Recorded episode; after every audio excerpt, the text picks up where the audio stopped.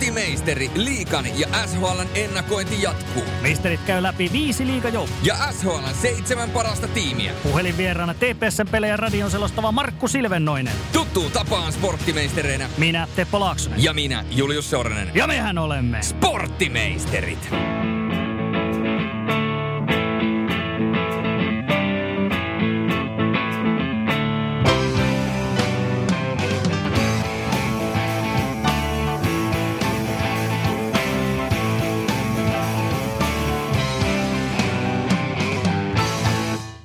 Näin se on, niin jälleen kerran sporttimaistereita mennään. Nyt tehdään tuhdisti tässä liiga-ennakoita ja vähän SHL:ääkin vedetään nyt 3 viikkoa putkeen. Mutta myrsky, sehän tässä nyt on ollut päällimmäisenä mielessä. Niin mites Julle Tampereen suunnassa, miltä näyttää myrskylukemat?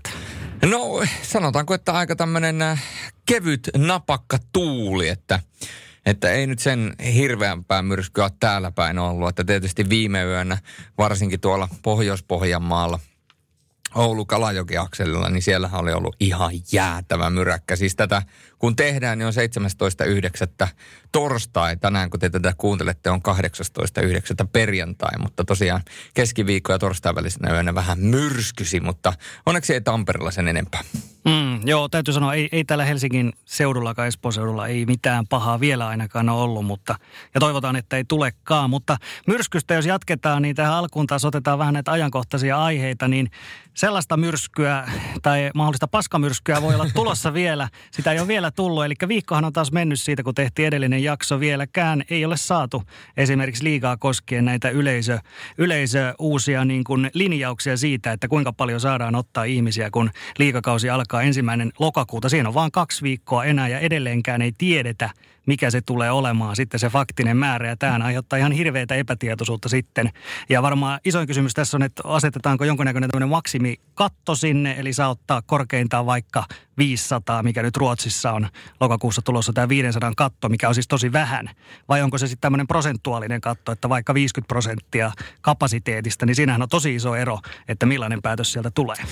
Niin, ja sitten kun miettii vielä sitä, että ketkä tuohon 500 kuuluu, eli toisin sanoen, jos sinne lyödään pelkästään fanipääty 500, niin siitähän lähtee jonkin verran ääntä, mutta pienemmässä hallissa jossain kisapuistossa. Mutta jos ne on vaan hajakatsojia, Matti Meikäläisiä ja Anna Arkea, niin kyllä mä voisin kuvitella, että varsinkin joku tämmöinen vähän isompi halli, Helsingin vanha jäähalli Nordenskiöldin kadulla tai sitten Turun Gatorade Centeri, niin 500 katsojaa kun sinne laittaa, niin silleen, ei siinä nyt ihan mikään sellainen jäätävä karnevaalimeininki ole sille, että yes, hockey is back. Toki on se tietysti aina positiivista, että hokia pelataan, mutta jännä se on nähdä. On. Kyllähän tässä nyt tietysti niin kuin sellainen muutos, mikä oli tilanne viikko sitten, että kyllähän tässä hirveästi mainostetaan jo. Tietysti esimerkiksi Seemore Telia mainostaa tosi paljon tietysti nyt, että liiga alkaa 1. lokakuuta ja tilatkaa paketit ja näin poispäin. Ja kyllähän se edelleen se tilanne on se, että siihen tähdetään, mutta mua ainakin itseään vähän niin kuin mietityttää, kun sitä oikeasti ei ole sitä faktista määrää olemassa. Nythän tässä on ollut näitä korona-asioita, taas koronakaranteena ja tällaisia, jotka tavallaan on noussut siihen tämän yleisöasian ohitse, mutta kyllä mun mielestä kuitenkin suurempi uhka liigakaudelle, vielä suurempi kuin korona on nimenomaan tämä yleisöasia siinä mielessä, että jos yksinkertaisesti se määrä on joku aivan surkea, mitättömän pieni, niin silloin se liigan pelaaminen, siitä tulee hyvin kannattamatonta siinä vaiheessa. Tulee. Ja se, että varsinkin ne seurat, joilla on muutenkin jo vaikeaa, niin siihenkö isketään vielä tollainen niin rajoitus, niin se on vähän sellainen asia, että kun vähän niin kuin yritys, jolla olisi miljoonavelka ja käyt sitten antamassa jonkun parikymppiä käteistä. Että siinä, että kyllä se 20 on miljoonaa alkoi, että kyllä sä nuo velat vielä hoidat. Niin se on vähän samanlainen asia, että toivottavasti saadaan se prosentuaalinen osuus ja tietysti kun ollaan puhuttu näistä katsomolohkoista, että saa tietyn määrän ihmisiä laittaa samaan paikkaan, niin jos niitä pystyy jotenkin niitä katsomoita lohkottamaan järkevästi niin, että sitä populaa saataisiin enemmän kuin se 500 katsojaa joka halliin, niin se olisi hyvä lähtökohta. Mutta totta kai se on ihan päivänselvä asia, että mennään aina turvallisuus edellä. Kyllä. Sellainen pointti vielä tuohon yleisöasiaan, että siis Mestishän heillä aloittaa jo aikaisemmin kuin liiga. He aloittaa jo ensi viikon torstaina pitäisi aloittaa 24. päivä. Ja Mestiksellä olisi tavallaan nyt hyvä sauma. He ehtis pelata siinä koko loppuviikon sitten ennen kuin liiga edes pitäisi alkaa. Mutta Mestis on myös ollut tosi hiljaa niin kuin vielä. Ja kun mietit just näitä yleisöasioitakin, niin Mestiksessähän, jos sanotaan, että tulisikin tuommoinen maksimikatto niin kuin määrällinen, vaikka se 500, niin Mestiksessä se vaikutus olisi suhteellinen vaikutus paljon pienempi, koska siellä siis harva joukkue ylipäätään pääsee yli tuommoisen keskiarvon. Niin siinäkin suhteessa liiga ja Mestishän on taas sitten ihan täysin eriarvoisessa asemassa, jos asetetaan tällaisia kattoja. On, mutta taas toisaalta eihän se Mestiksen vika ole, että Mestiksessä käy vähemmän porukkaa. Tietysti kyllähän Mestis mieluummin toivoisi, että sinne tulisi sellainen yleisöryntäys, että joutuisi niin sanotusti tuntumaan enemmän, mutta tilanne on mikä on. Mutta tietysti se, että positiivisia kiekkouutisia ympäri liigan on muuten tullut. Eli kun on puhuttu siitä, että Ässille on mahdollisesti tulossa vahvistusta, Pelikans on saanut parikin vahvistusta, muun muassa Jesse Ylönen. Ja sitten vielä ehkä uusimpana uutisena täytyy sanoa se, että Lasse Kukkonen one more time. Yksi peli vielä KK:ta vastaan kotihallissa. Se on mun mielestä hieno asia, että vaikka se on tietyllä tapaa aika erikoinen lopetus uralle, että käyt pelaamassa kauden ensimmäisen pelin, joka on samalla sun kauden viimeinen, niin nyt kun mietitään, että eletään erikoisia aikoja, ja eihän tässä ole mitään normaalia. Juman kautta me mennään syyskuun puolta väliä Stanley Cupin finaalit. Ollaan erikoisessa ajassa, niin mun mielestä hieno ikään kuin semmoinen vielä viimeinen sinetti Lasse Kukkoselle, että hän saa lopettaa kotiyleisön edessä oman uransa pelaamalla niin, että saa vielä polkaista kauden käyntiin, että se on mun mielestä hieno. Mutta me voidaan Kärppiin tietysti palata sitten vielä ensi viikolla vähän enemmän. No joo, kyllä. Mutta niin kuin sanoit, ihan erittäin hieno asia mun mielestä Lasselle. Ja siis Suomessa aika harvinainen. Suomessa ei ole tämän tapaisia tehty mun mielestä. Onko tehty ollenkaan vielä tällaista, että annetaan vielä, niin kuin, vielä yksi peli. Ja se on tosiaan se eka kotipeli. Hän pelaa vieras Kärppiä vastaan. Silloin torstaina pitäisi pelaa ensin se eka peli, siis HPK:ta vastaan vieressä. Tietenkin Kärpillä on se eka peli.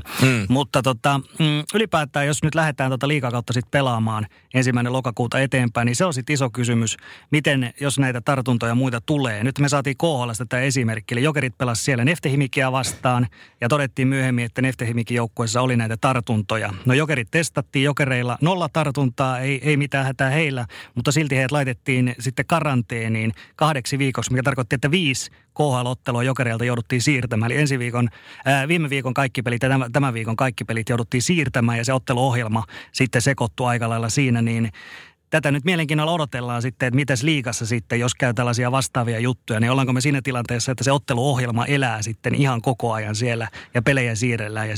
No sehän vaatii aika paljon ennen kaikkea valmentajilta kuin joukkueelta, organisaatiolta, mutta täytyy myöskin muistaa se tosiasia, että onhan tässä myöskin TV-organisaatioilla aikamoinen homma ja Telia Seemorella, että jos pistetään koko ajan palettia uusiksi. Mä ehkä oon kuitenkin liigan suhteen, niin mä oon vähän optimistisempi sen asian suhteen, että saadaan asiat vietyä järkevämmin läpi. Jokerithan sinällään on ikään kuin vähän sellaisessa ikävässä tilanteessa, että he pelaa venäläistä jääkiekkosarjaa, ja kun kaikki tietää, että Venäjällä tuo korona ja ylipäätänsä tämä tilanne, niin se miten se on otettu, niin sitä ei oteta välttämättä ihan yhtä vakavasti kuin Suomessa. Ja sitten taas Jokerit on kuitenkin suomalainen seura, pelaa Suomessa omat kotiottelunsa ja näin päin pois. Niin tavallaan heille tulee vieraita ja lähtee vierailemaan maahan ja joukkueiden kotihalleihin, missä ei näitä turvallisuustoimia ja muitakaan niin otetaan ihan niin tosissaan, että mennään se kiekko edellä. Ja sitten kun Jokerit joutuu taas katsomaan aika paljon, että mitä Suomessa tapahtuu ja menemään Suomen mallin mukaan, niin eihän tämä kauhean niin kuin hyvä tilanne Jokerille tietenkään ole, että se mitä suurempi kaaos tuolla tulee tuolla KHL, niin sen enemmän Jokerit siitä kärsii. Mutta mä en usko, että tällaista samanlaista kaaosta tulee Suomessa, koska Suomessa kaikki seurat ottaa aika tarkasti. Ja vielä kun juniorijääkiekkoilijat muistaa sen, että vaikka heillä ei ole tässä työpaikat kiinni, niin muistaa sen tosiasian, että he kuitenkin liikkuu siellä samoilla halleilla kuin missä edustusjoukkojen pelaajat ja kaikkea muuta. Että sitten jos on kipeä flunssaa tai tietää, että mahdollisesti on korona tai muuta, niin sitten oikeasti pysyy kotona. Mutta mä uskon, että suomalainen yhteiskunta kasvattaa ihmiset siihen sapluunaan, että säännöistä pidetään kiinni ja tietysti Suomen hallitus pitää siitä kiinni, että tämä asia otetaan vakavasti ja valitettavasti samaa ei voi sanoa Venäjästä. Mm. Se olisi mun mielestä tärkeää, että saataisiin myöskin tällainen linjaus siitä, että mikä on tavallaan se, joku rajahan pitää niin kuin olla, joku tällainen ihan niin kuin konkreettinen määrä, että milloin ottelu siirretään myöhempään ajankohtaan, koska Ruotsissaan tehtiin nyt päätös, koskee kaikkia sarjatasoja, eli SHL, Hockey Allsvenskan, naiset, niin edespäin, eli se 5 on otettu siellä nyt raja-arvoksi, jos epäillään, että nyt joukkue, sanotaan vaikka Frölunda nyt esimerkiksi, jos siellä on epäily tai jopa todennettu jo, että siellä 5 tai sitä enemmän, ei olla epäillään, että heillä on korona tai on todettu korona, niin silloin se on niinku riittävä, että nyt heidän ottelu siirretään. Mutta mikäli on vähemmän kuin tämä 5, niin siinä tapauksessa se niinku käsitellään, että nämä on yksittäistapauksia, ei välttämättä edes koronaa, vaan riittää, että nämä alle 5 henkilöä eristetään ja sitten esimerkiksi nyt tämän illan ottelu pelattaisiin ihan normaalisti. Niin mitä mieltä olet, Julle, pitäisikö Suomeen kanssa joku tällainen numero sinne nyt sitten heittää, että mikä riittää ottelun siirtämiseen? Niin, kun sanoin viimeksi, että jos jollain joukkueen sisällä on korona, niin se on kyllä altistanut koko joukkueen sille 100%. Se on tietysti viivytystaistelua, mutta ymmärrän tässä tietysti taloudellisen aspektin, että pakkohan se on jotain tehdä ja kun, niin, tämä on vähän sinällään vaikea kysymys, koska periaatteessa niin kuin mieli sanoo sen, että korona täytyy ottaa vakavasti. Ja mehän nähtiin jo tuossa aikaisemmin, että Ruotsihan teki ja meni täysin omalla mallillaan muutenkin monissa muissakin asioissa, kun puhutaan koronasta. Eikä se välttämättä kaikin tavoin sitten ollut ihan toimiva, mutta se, että jos me halutaan urheilu pelastaa ja me halutaan jääkiekon SM-liiga pelastaa, niin sehän on pakko ottaa joku tällainen käyttöön, koska nyt kun toi epidemia lähtee taas laajenemaan ja tulee tämä syksy. Ja niin kuin ollaan puhuttu, niin toinen aalto ja se tarttumisriski taas kasvaa ja tartuntoja tulee enemmän.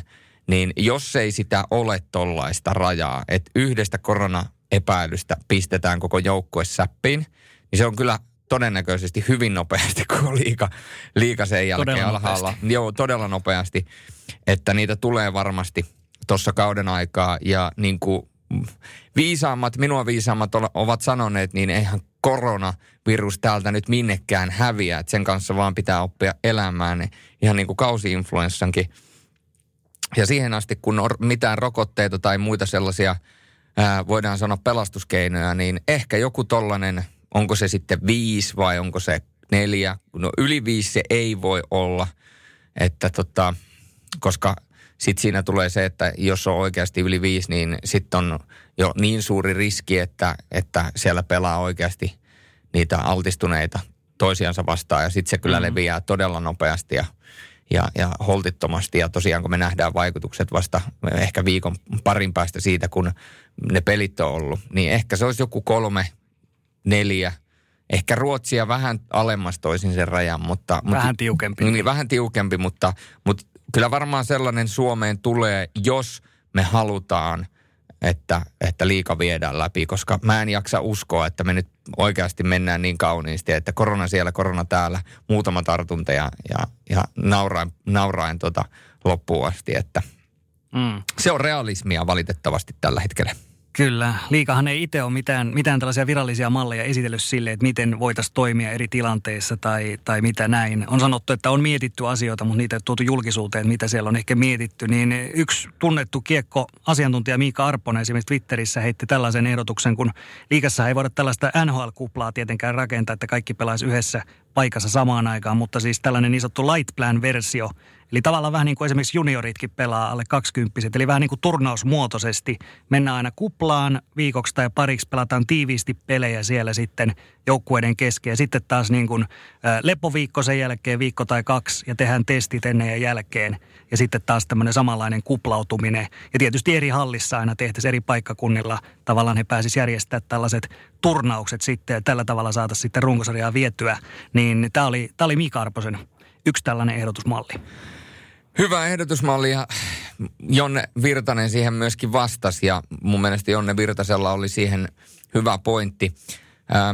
Se, että tätä ajatellaan ammattilaisia kiekkoilun kannalta, tätä Mika Arposen twiittiä, niin jos kaikki tienaisi todella paljon rahaa liigakiekosta, niin jollain tasolla tuo voisi toimiakin, mutta kun siellä on paljon pelaajia, jotka ei välttämättä tienaa, ja siellä on vaimot töissä, niin kuin Jonne Virtanenkin vähän totesi, että otetaanko vaimot pois töistä ja lapset pois tarhasta ja mitä tehdään, että siinä on niin kuin se koko perhe-elämä menee sitten sekaisin, jos tavallaan pitkäksi aikaa nuo pelaajat lähtee pois.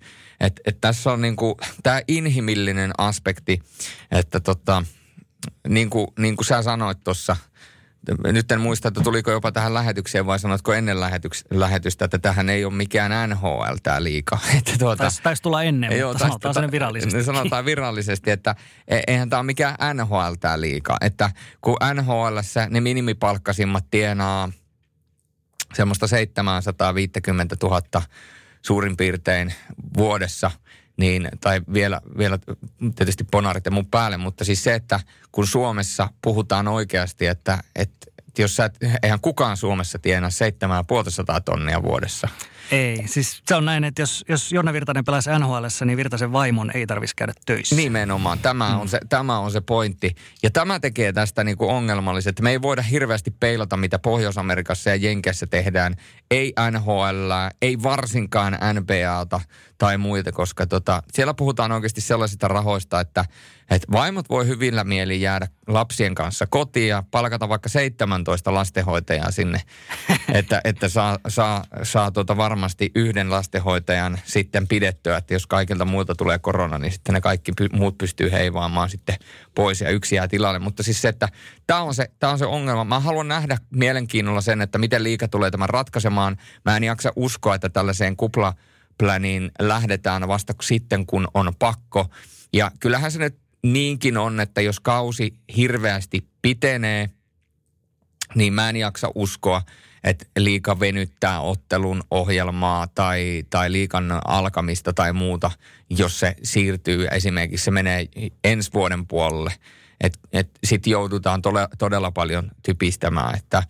Mutta toivottavasti pysyy taudit hallussa ja tartuntaketjut hallussa, niin saataisiin vietyä suhteellisen normaalisti asia läpi. Tietysti sillä edellytyksellä, että saadaan kaikki nuo katsojat myöskin halleihin, että talous pysyy kunnossa. Kohta sitten lisää noita liiga-ennakointeja 5 joukkueen kimppuun käydään, ja taas olisi mielenkiintoinen vieras siellä myöskin, mutta sitä ennen vielä yksi pikkujuttu, eli Julle sut tiistaina nähtiin ja kuultiin myöskin jälleen uusi aluevaltaus, eli nyt oli tuolla NHL-videopelin, NHL-gamerin parissa, niin millainen homma oli?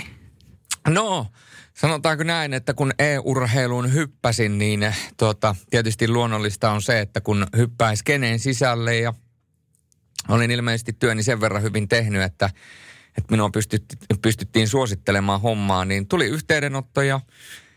Ja totta kai NHL-peli on itselle tuttu. Olen sitä koko pienen elämäni hakannut pleikkarilla, ja se oli jotenkin aika luonnollinen, että kun tällainen tarjous tuli ja mahdollisuus tuli, niin että lähden tekemään, ja sitten vielä oikeastaan kaiken kukkuraksi se, että sain tehdä Arttu Hämäläisen kanssa vieläpä NHL:ää, ja se oli mun mielestä jotenkin niin kuin hauska, kun ollaan puhuttu tästä tuplaselostajasta tai tuplaselostajista, niin toki annoin Artun tietysti vanhempana valtiomiehenä ja kun on skeneessä pidempään ollut ja on tavallaan sen skeneen kurkoja, niin annoin Artulle ikään kuin sen pääselostajan roolin, että Arttu liidasi sitä hommaa koko ajan. Mä tulin siinä ikään kuin asiantuntijana vieressä otin pointteja, mitä havainnoin pelistä, pelityyleistä, virheistä, kaikista muista. Ja sitten välillä, kun oli sen aika, niin saatoin itsekin hetken aikaa selostaa sitä. Mutta erittäin mukavaa ja tietysti hyvin, hyvin erilaista kuin mitä perinteisen urheilun selostaminen. Mutta kyllähän se niin on, että e-urheilussa makaa tulevaisuus ja vielä kun NHL-peli saa tietyt asiat kuntoon niin, että se katsojakokemus saadaan myöskin paranneltua vielä viimeiseen asti, niin mikä sitä on vetäessä. Ja sattui vielä niin hyvin, että oli ihan käsittämättömän hyvä sarja. Siellä oli nimittäin toinen sarja, kun ne pelataan parasta viidestä, niin SC Gaming ja YMCA välinen sarja, niin YMCA johti sitä peliä, eli YMCA johti sitä peliä jo, ja tai sarjaa 2-0, ja sitten loppujen lopuksi vielä SC Gaming voitti 3 peräkkäin, 2 jatkoajalla. Kyllä mä sanon, että siinä oli myöskin semmoista draamaa tarpeeksi, niin sitä oli mukava sellaista. Sporttimaisterit jatketaan sitten jälleen näiden liigaennakoiden parissa. Viime viikolla aloitettiin, silloin 4 joukkuetta käytiin lävitse ja nämä joukkueet nyt oli sieltä sitten niin sanottua bottom 4 ja tänään sitten jatketaan siitä suunnilleen sille silloin 7-11 sijoittuvat joukkueet, niitä käydään tänään sitten lävitse. Tuohon viime viikkoon ehkä sen verran pitää vielä palata, että tosiaan Lahden pelikanssi ja silloin mietittiin, että pakit oli vähän vähissä, sentterit oli vähän vähissä. Nyt he sai sinne hyviä apuja, Niklas Almari ja sitten Jesse Ylönen, niin nämä vähän tulee varmasti pelikaaneja auttamaan, mutta ei nyt vielä ihan sinne kymppisiin ole kuitenkaan pistetä pelikanssia tässä vaiheessa. Joo, ja kun katselin kun näitä liigaennakoita ja lehtiä tulee, niin siellä oli villeimmät povaukset vetänyt, oliko pelikanssia jopa top 6 vai top 5,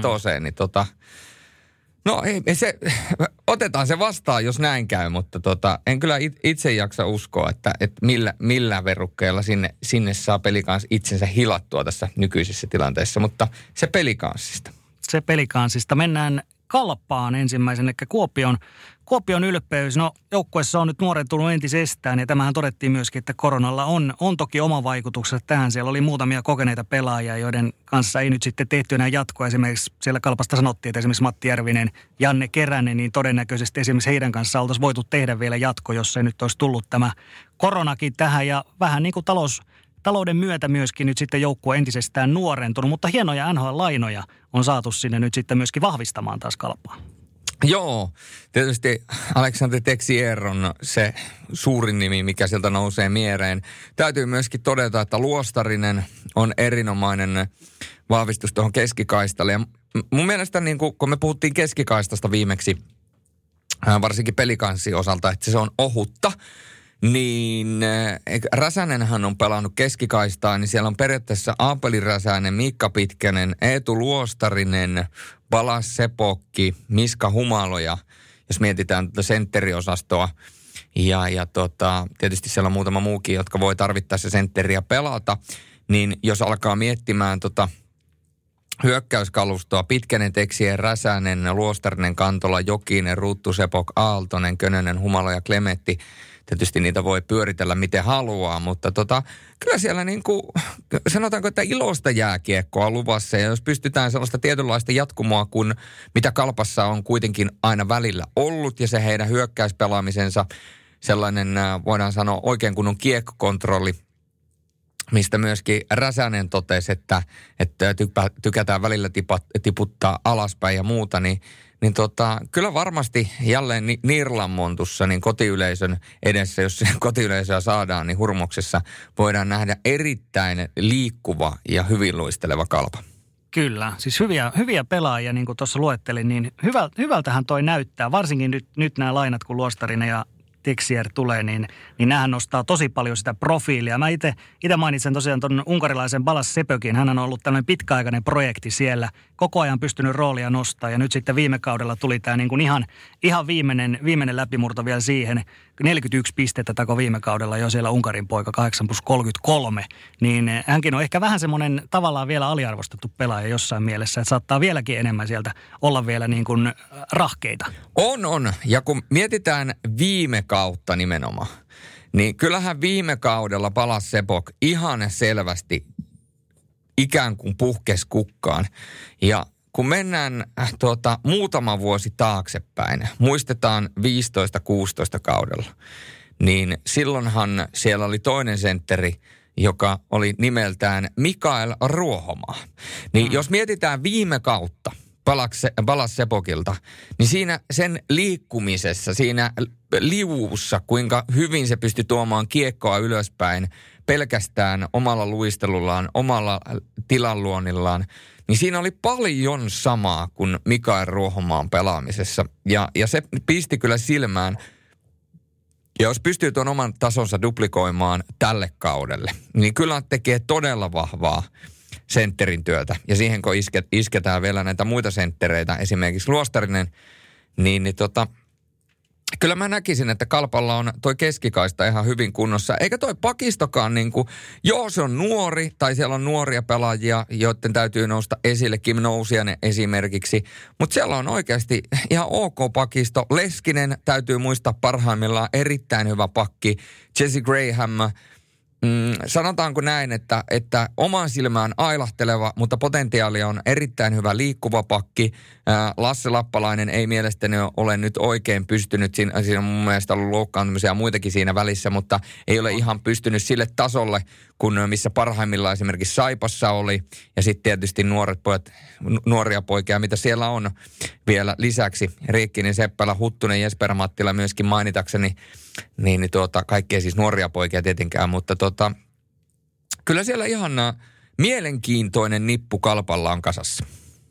Ja maalivahdit vielä, niin tietysti Kilpeläinen ja Perhonen, niin tässä rupeaa olemaan kaksi erittäinkin kokenutta maalivahtia jo. Taitaa olla ihan liikankin kokeneimpia maalivahtitandemeja tässä vaiheessa. Joo, ja pitää muistaa, että Perhosellakin on ollut, voidaan sanoa, hyvin erikoinen tämä urakaari. Jotenkin tuntuu, että aina kun Perhosesta puhuu, että nuori poika, mutta ei ole 27 vuotta, että silloin kun on sieltä Jyväskylästä lähtenyt liikkeelle, Jypistä eteenpäin, kävi Pohjois-Amerikasta, sen jälkeen HIFKiin, Kalpaan, kävi siinä välissä myöskin HPK:ssa, KK:ssa, oli vähän pidempään, niin pikkuhiljaa on alkanut löytämään sitä omaa tasoaan ja välillä pystyy oikeasti ottamaan isoja koppeja, olemaan myöskin voittava maalivahti. Ja siihen kun isketään vielä toi Kilpeläinen, joka tiedetään, että parhaimmillaan on eliittitason maalivahti, niin siinä on mihin nojata. Ja ehkä Samu Perhonen saa Eero Kilpeläisestä sellaisen tietynlaisen mentorin ja hyvän opettajan siihen tietyllä tavalla, varsinkin siihen rauhallisuuteen, että Perhosen torjuntatyyli on mielestäni aina välillä vähän sellainen ehkä vähän yliaggressiivinen, jos toi Kilpeläinen saa siihen ehkä vähän semmoista rauhaa tekemiseen, niin miksipä ei alkaisi kiekko tarttumaan. Perhonen on kuitenkin aika isokokoinen maalivahti, että jos pystyy sitä omaa kokoaan käyttämään järkevämmin hyväkseen, niin kyllähän se kiekko silloin pysähtyy. Jos tehdään vielä tällainen loppuyhteenveto taas, niin kuin tehtiin viime viikollakin, niin silloinhan me esiteltiin 4 joukkuetta, Saipa, Pelicans, Jukurit, Sport, ja todettiin, että tunku tonne 10 sijoille, se on 10 parhaan joukkoon, eli playoffeihin se tulee olemaan todella tiukka, ja noin 4 joukkuetta tulee tekemään erittäin kovaa, että näistä joku pääsee sinne 10, ja tänäänkin joku joukkue, mikä me esitellään, niin varmuudella jää sieltä top 10 todennäköisesti ulkopuolelle. Kyllä. Niin mites me Kalpan kanssa nyt mietitään? Siis mun mielestä Kalpa on ehkä vähän jopa aliarvostettu siihen nähden, mitä toi kokoonpano näyttää, varsinkin näiden NHL-lainojen myötä, niin toi Kalpa näyttää varsin hyvältä. No sitten toki, jos NHL-lainat lähtee, niin sitten se taas voi keikahtaa toiseen suuntaan. Joo, että kyllähän aika monellakin joukkueella tällä hetkellä on sellainen tilanne, että ne NHL-pelaajat tai NHL-lainat, Pohjois-Amerikan lainat, pelaajat, joiden käytännössä ei pitäisi edes pelata SM-liigassa, niin varsinkin kun puhutaan ruotsalaisista, niin nojautuu aika vahvasti niihin pelaajiin, pois lukien Kärpät on sellainen joukkue, jolle ei tällä hetkellä tarvitse nojata oikeastaan yhtään mihinkään, koska on sen verran kova joukkue kasassa. Mutta kyllä mä näkisin, että Kalpahan olisi ollut playerin joukkue nyt viime kaudella. Kyllä. Toki sääliplayereissa, niin sieltä heidän takana oli TPS, Saipa, Jukurit, Pelicans ja Sport. Niin me voidaan varmuudella sanoa, että TPS tulee nostamaan tasoaan, eli TPS tulee kärkkymään omaa paikkaansa tuolla 10 parhaan joukossa. Sit oikeastaan niin kuin ässät, HPK, siinä on muutama semmoinen kysymysmerkki tietyllä tavalla. Itselle niitä käydään vielä tänään tarkemmin läpi, mutta tai varsinkin ässiä. Niin kyllä mä sanoin, että tiukkaa tekee, mutta kyllä sääleissä voi jos kaikki menee parhain päin, niin sääleihin voi Kalpa jopa yltääkin. Sporttimeistereiden liigakautta SHL Special osa 2 jatkuu ja nyt mennään Rinkelimäelle ja Hämeenlinnaan. HPK, joka on tietysti, voidaan sanoa, että aikamoisen kasvojen muutoksen tai ilmeen muutoksen kokenut sen takia, että toi Pennasen aika päättyi. Ja sitten uusi mies Matti Tiilikainen tilalle. Ja mun täytyy sanoa, että kun mietitään Antti Pennasta ja mietitään Antti Pennasen valmennusfilosofiaa, valmennustyyliä, johtamistyyliä ja oikeastaan kaikkia, mitä hän tekee, niin hän vertautuu mun papereissa. Hän vertaantuu hyvin vahvasti Pekka Virtaan, mutta vielä enemmän hän vertaantuu Mikko Manneriin. Ja mä sanon, että toi, että Pennanen lähtee sieltä pois, niin se tulee olemaan iso asia, että miten se Pennasen oppi sille organisaatiolle, se mitä Pennanen on jättänyt taaksensa, niin miten sitä pystytään ikään kuin jatkamaan, miten sitä pystytään ammentamaan. Nimittäin se on kuitenkin faktuaalinen tosiasia, että Pennanen on saanut revittyä tosta joukkueesta enemmän irti ajoittain kuin mitä se rosteri olisi antanut muuten myöden. Joten nyt sitten nähdään, että kuinka suuri se Pennasen vaikutus oikeasti tuossa joukkueessa oli. No näinpä se on. Niin kuin sanoin, niin HPK on pelannut joukkueena paremmin Pennasen kanssa kuin mitä ehkä se materiaali olisi antanut myöten, mutta myöskin yksilötasolla.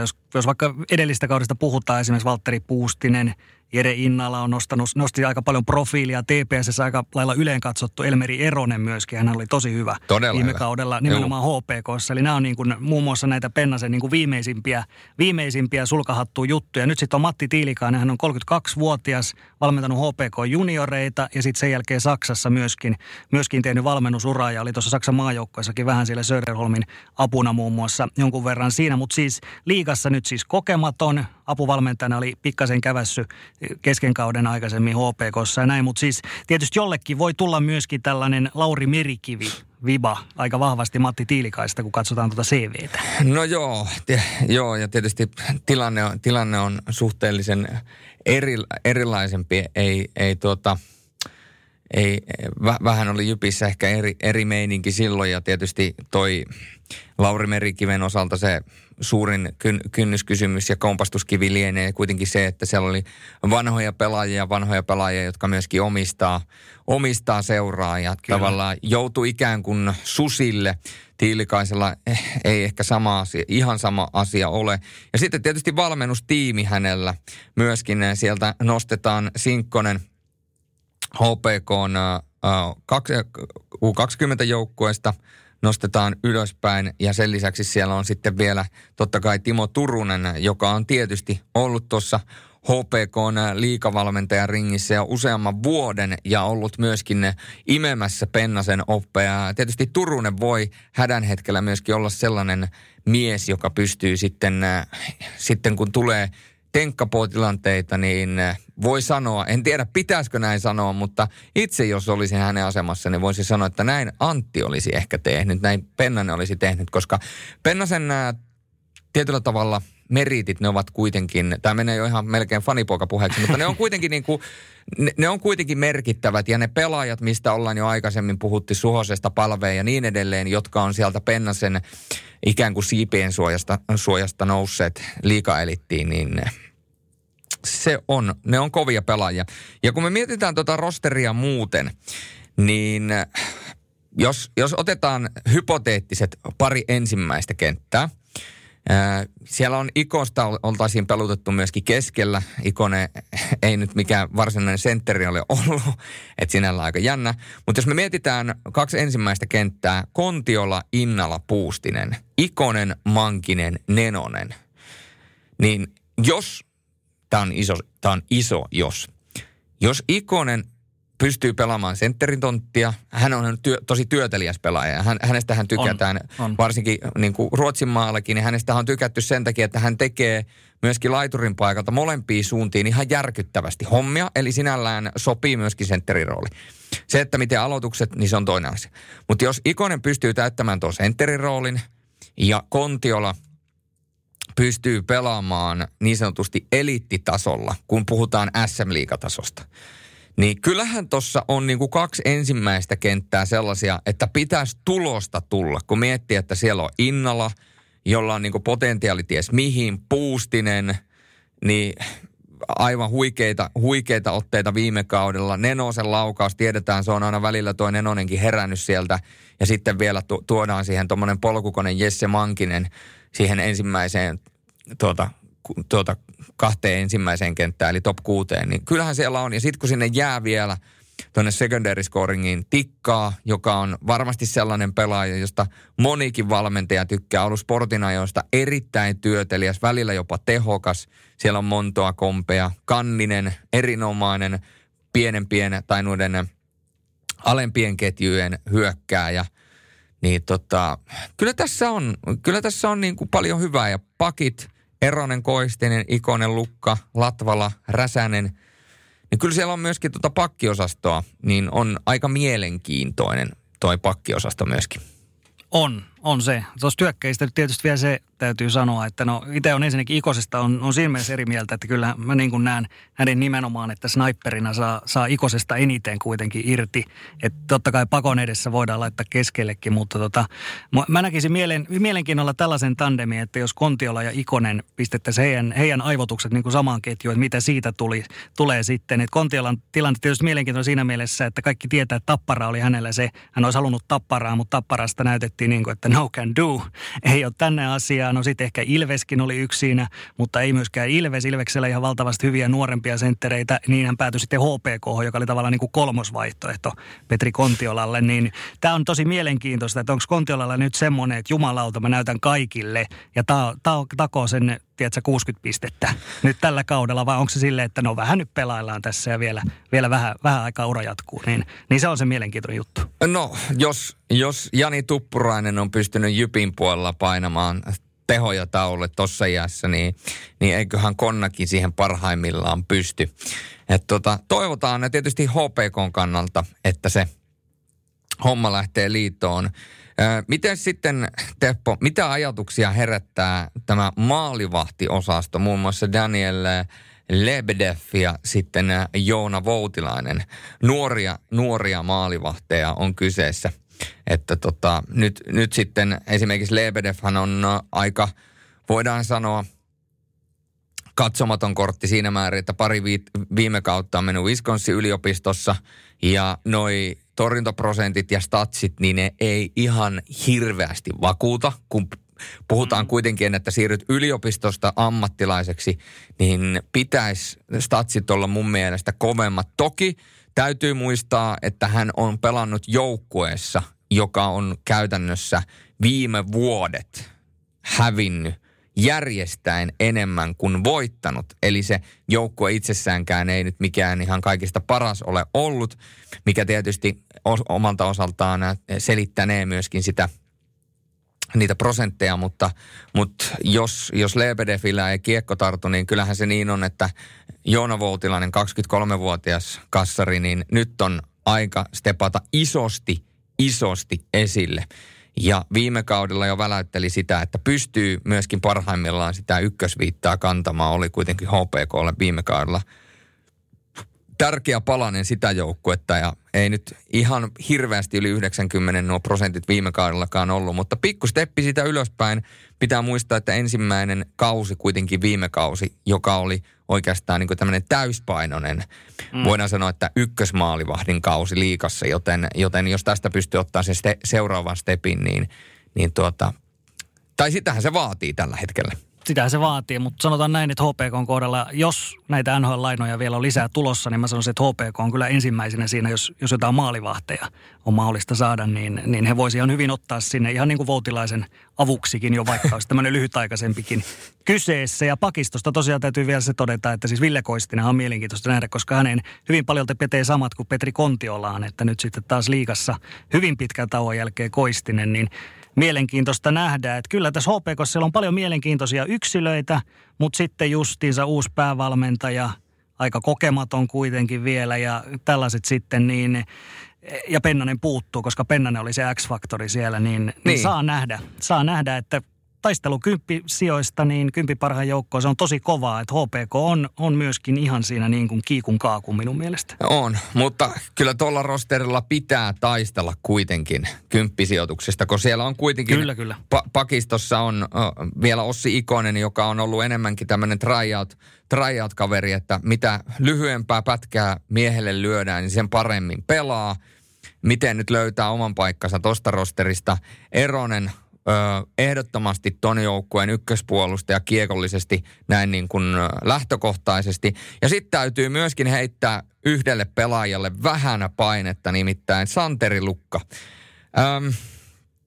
Toki pitää muistaa, että on ollut TPS:ssä välissä ja TPS:llä on mennyt aika vaikeasti välillä ja viime kaudella tuli jo HPK:hon, niin ei mun mielestä ole päässyt lähellekään sitä tasoa, missä oli parhaimmillaan Kalpassa. Ja nyt jotenkin voisi kuvitella, että 29-vuotiaana niin vielä kerran saisi sitä tasoa nostettua, ottaa sitä kiekollista roolia, niin sittenhän siellä alkaa olemaan, kun siellä on Lukkaa, Koistista, siellä on Erosta ja sitten kun vielä painetaan siihen läpät vinkuen ja läpät heiluen painava Ossi Ikonen siihen, jonka luistelumoraali on kyllä aivan käsittämättömällä tasolla. Niin kyllä tällä joukkueella pitää sinne kympin sakkiin pääsystä taistella. Ja jos ei taistele, niin silloin voidaan sanoa, että joku siellä valmennuksessa saa lähteä. Jatketaan Sporttimaistereen liiga ennakoida ja sen jälkeen hypätään tuonne Poriin, eli Porin ässät tunnettu siitä, että tässä kesällä pitkäänhän oltiin hyvin hiljaa. Siellä on myöskin hyvin avoimestihan Tommi Kerttulan alaisuudessa, niin ässäthän on myöskin tiedottanut näistä eri vaiheista. Eli esimerkiksi silloin, kun korona iski siellä heti, niin kuin hyvin reellisesti kerrottiin, että tämä on nyt tämä tilanne, nyt eletään hiljaiseloa ja sitten myöhemmin ehkä loppusyksystä joukkuetta vahvistetaan. Ja nythän sieltä on niin kuin tullut kiihtyvällä tahdilla. Ensin tietysti tuossa kesämällä jo Linus Söderström tuli maalivahti, Markus Niemeläinen palasi nyt NHL-lainana sinne ja niin edespäin. Siis viimeisimpänä Andreas Boriman, Nick Mökli, Nikolai Meijer, Mika Niemi ja Sebastian Wenström. Eli ässät on suorastaan niin kuin riehunut tässä viimeisen kuukauden aikana siirtomarkkinoilla. Joo, siellä on pistetty palettia sekaisin ja voidaan sanoa, että on kyllä sellaisia hankintoja, että parhaimmillaan, jos nuo pelaajat, joita sinne on hankittu, pystyy siihen parhaimpaan vireeseensä, niin on kyllä niin kuin liigatasolle ihan jäätäviä seppiä. On. Että nimenomaan toi kärkiosasto, kun ajattelee että Sebastian Wenström kuitenkin, hän pystyy tekemään hyvin paljon pisteitä, hyvin tällainen hyökkäysorientoitunut pelaaja, samoin Nikolai Meijer, joka SHL:ssä ei onnistunut, mutta hän oli taas Hockeyallsvenskan, niin hän oli toisessa kauden muassa pistepörssivoittaja. Eli siis äärimmäisen kova pelaaja todennäköisesti liigatasolle. Nick Mökli tiedetään, Boriman oli yksi mun suosikkipelaaja SHL:ssä. Siis hänhän on Boriman, eli hän on niin kuin Porin mies, jos suomeksi käännetään se. Koska siis hän on tollainen hitsari. Hän on semmoinen hitsari, että hän hitsaa siellä, tiedätkö, kaverit maan rakoon. Että tosi semmoinen fyysinen ja niin kuin äärimmäisen jämäkkä kaveri.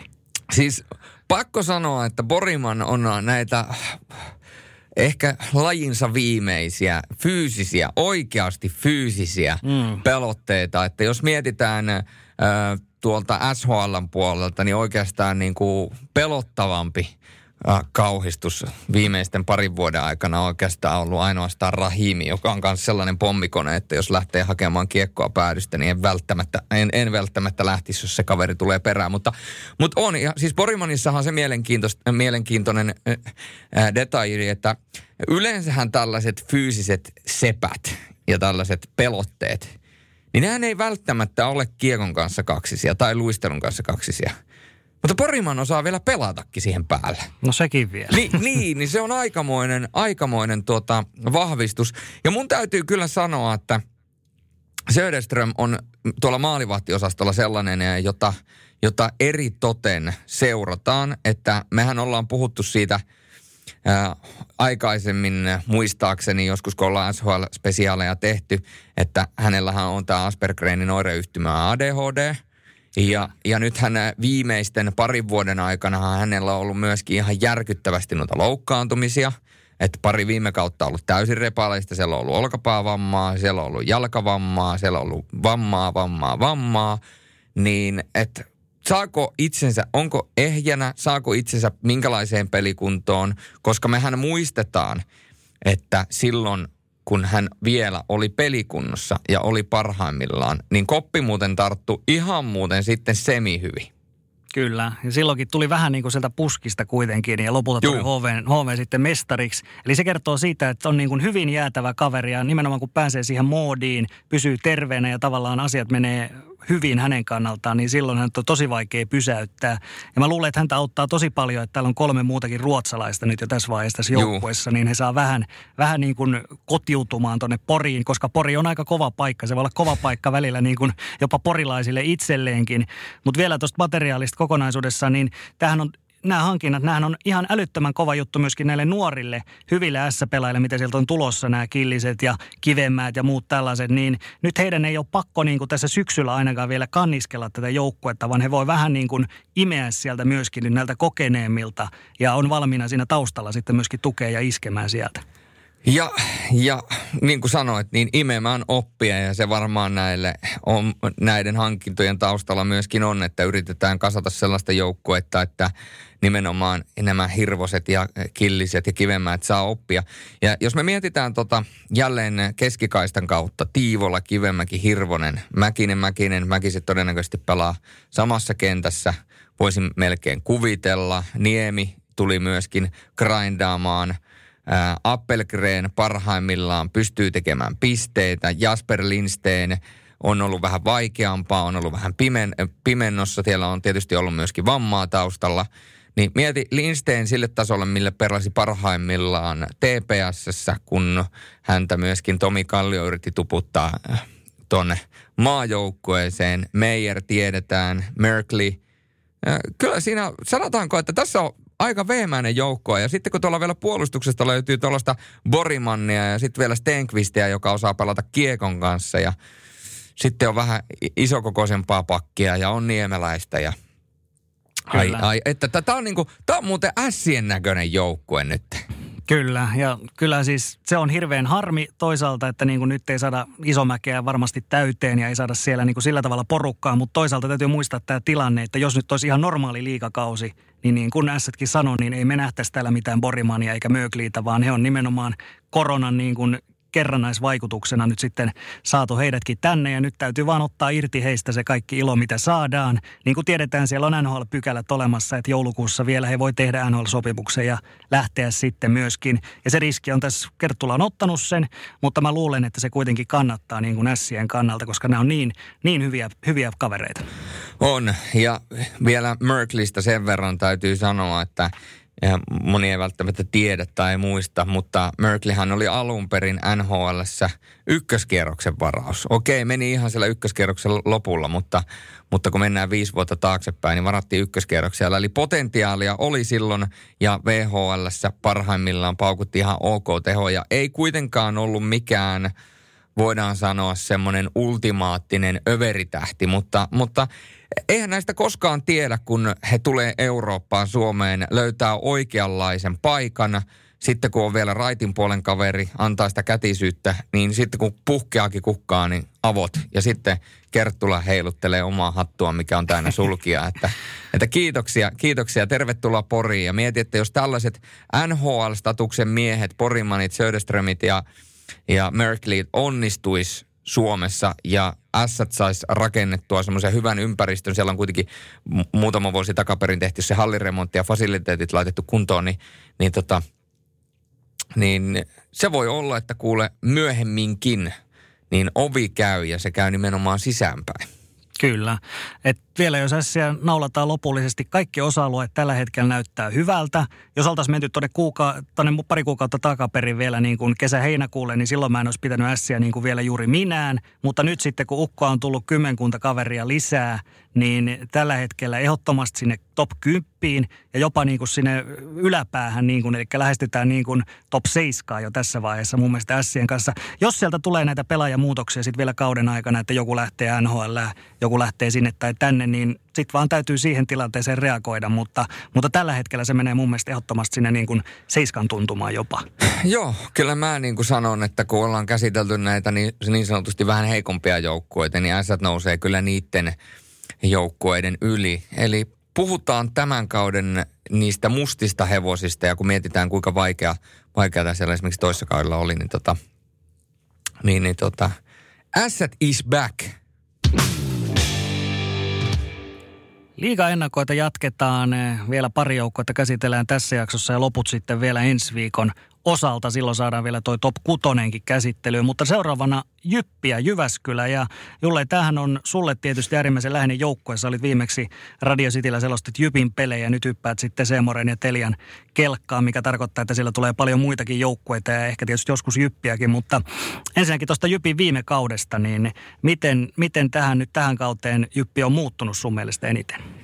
No mun mielestä se, että Jyppi on yrittänyt lähteä nuorentamaan joukkuetta, kun mietitään viime kautta, niin ihan selkeästi yritettiin ajaa nuoria enemmän sisälle.